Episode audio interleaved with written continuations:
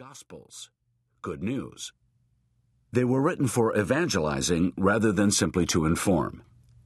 The evangelists worked hard to formulate the traditions they recorded in such a way as to convey the evangelizing point they had in mind. Since most of what we know about Judas is found in these Gospels, we must first become familiar with this evangelizing procedure of the evangelists before we can move back behind them half a century to talk about the historical Judas himself. Jesus' own public ministry was largely confined to Jews, and his disciples were Jews. Those who had the Pentecost experience of receiving the Spirit after Easter were Jews from all over the ancient world. They had gathered in Jerusalem to celebrate a Jewish festival. And Judas was a part of this very Jewish context out of which Christianity was born. Judaism was, and is, a very impressive ethical monotheistic religion, appealing not only to Jews but also to Gentiles. They admired the high ethical standards of the Jewish community and appreciated the form of worship they practiced throughout the Roman Empire.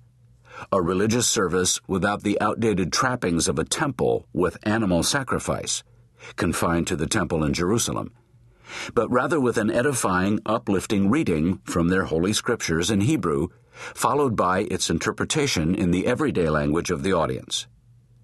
Gentiles like to attend these services in Jewish synagogues, a Greek word that means assemblies. But few of them were actually willing to convert to Judaism, to become Jews, proselytes, by undergoing circumcision and accepting strict conformity to the Jewish lifestyle. Judaism meant abstaining from much of the desirable social life of their community they preferred to attend the synagogue on the Sabbath, but live their normal lives the rest of the week. These Gentiles who attended the synagogue were called God-fearers, but not Jews. In the Jewish synagogues where Paul preached, these God-fearers were those who were most sympathetic to his message, for he offered them precisely what they wanted from Judaism the high ethical ideal without animal sacrifice or outdated restrictions on their social relations. Baptism was much better than circumcision.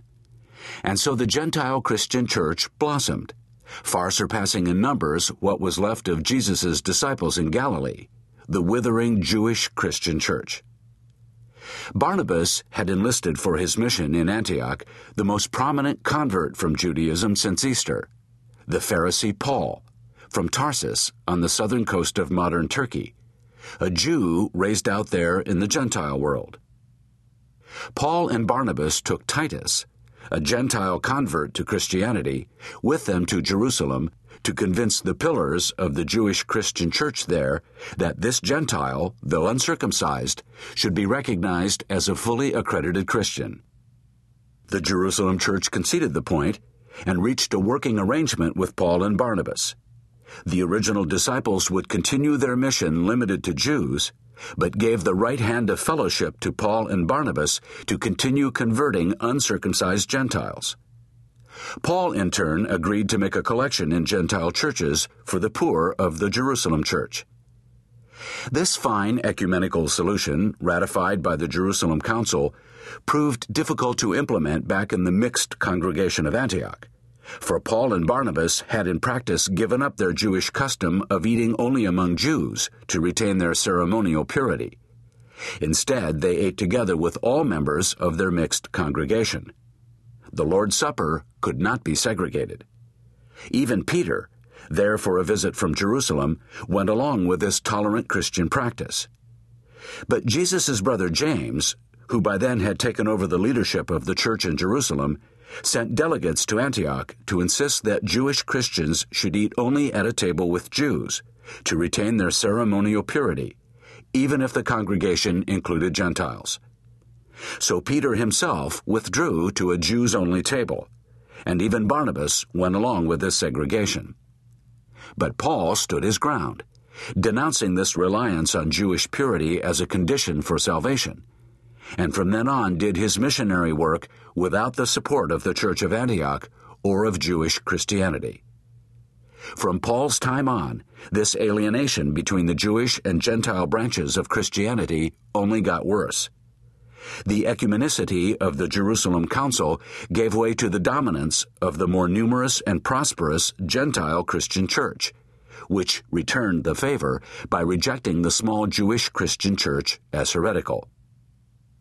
By the fourth century, Epiphanius, bishop of Salamis on Cyprus, wrote against the Jewish Christians, calling them heretical sects of Ebionites and Nazarenes. The first term means the poor, the second from Nazareth. Both were originally names for Jesus and his disciples. All these Jewish Christians were doing was continuing their Jewish lifestyle, as had Jesus, while being Christians as well. Surely we would not call them heretics today. Jewish and Gentile Gospels. In the generation after Paul, each side had collected their treasured recollections of Jesus into Gospels. The Jewish Christians into their sayings Gospel Q, and the Gentile Christians into their narrative Gospel Mark. One main reason that the sayings Gospel Q did not become a book within the New Testament is that the New Testament is the book of the Gentile Christian Church, not the book of the Jewish Christian Church. We know about the sayings Gospel Q only because, as a last expression of that ecumenism, both confessions decided to merge both the sayings Gospel Q and the narrative Gospel Mark into a single gospel, each from their own perspective, of course. Matthew did it from the perspective of the Jewish Christian church, Luke from the perspective of the Gentile Christian church.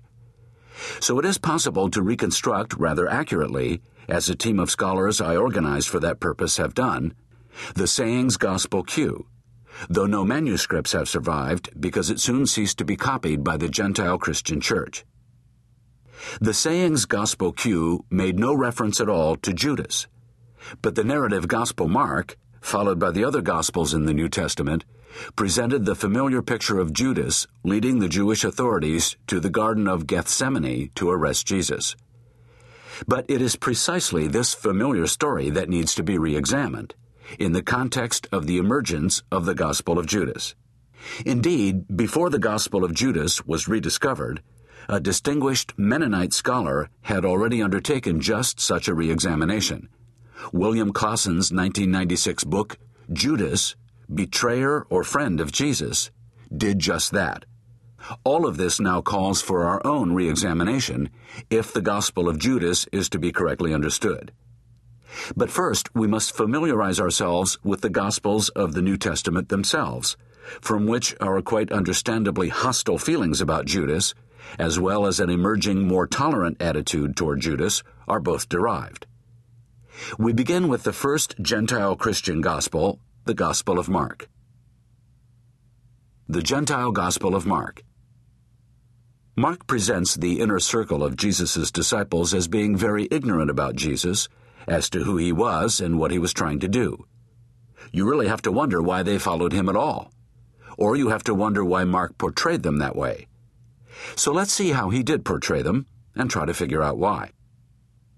After telling the parable of the sower, which even I can understand, Jesus asked the disciples with amazement, Do you not understand this parable?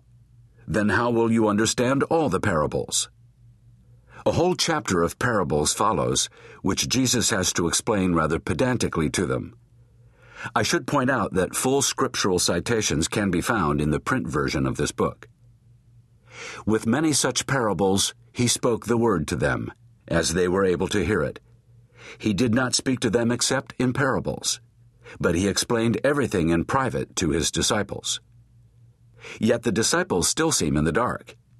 He said to them, Why are you afraid? Have you still no faith? And they were filled with great awe, and said to one another, Who then is this, that even the wind and the sea obey him? They still don't seem to understand who Jesus was. When the disciples in the boat see Jesus walking on the water toward the boat, they all saw him and were terrified.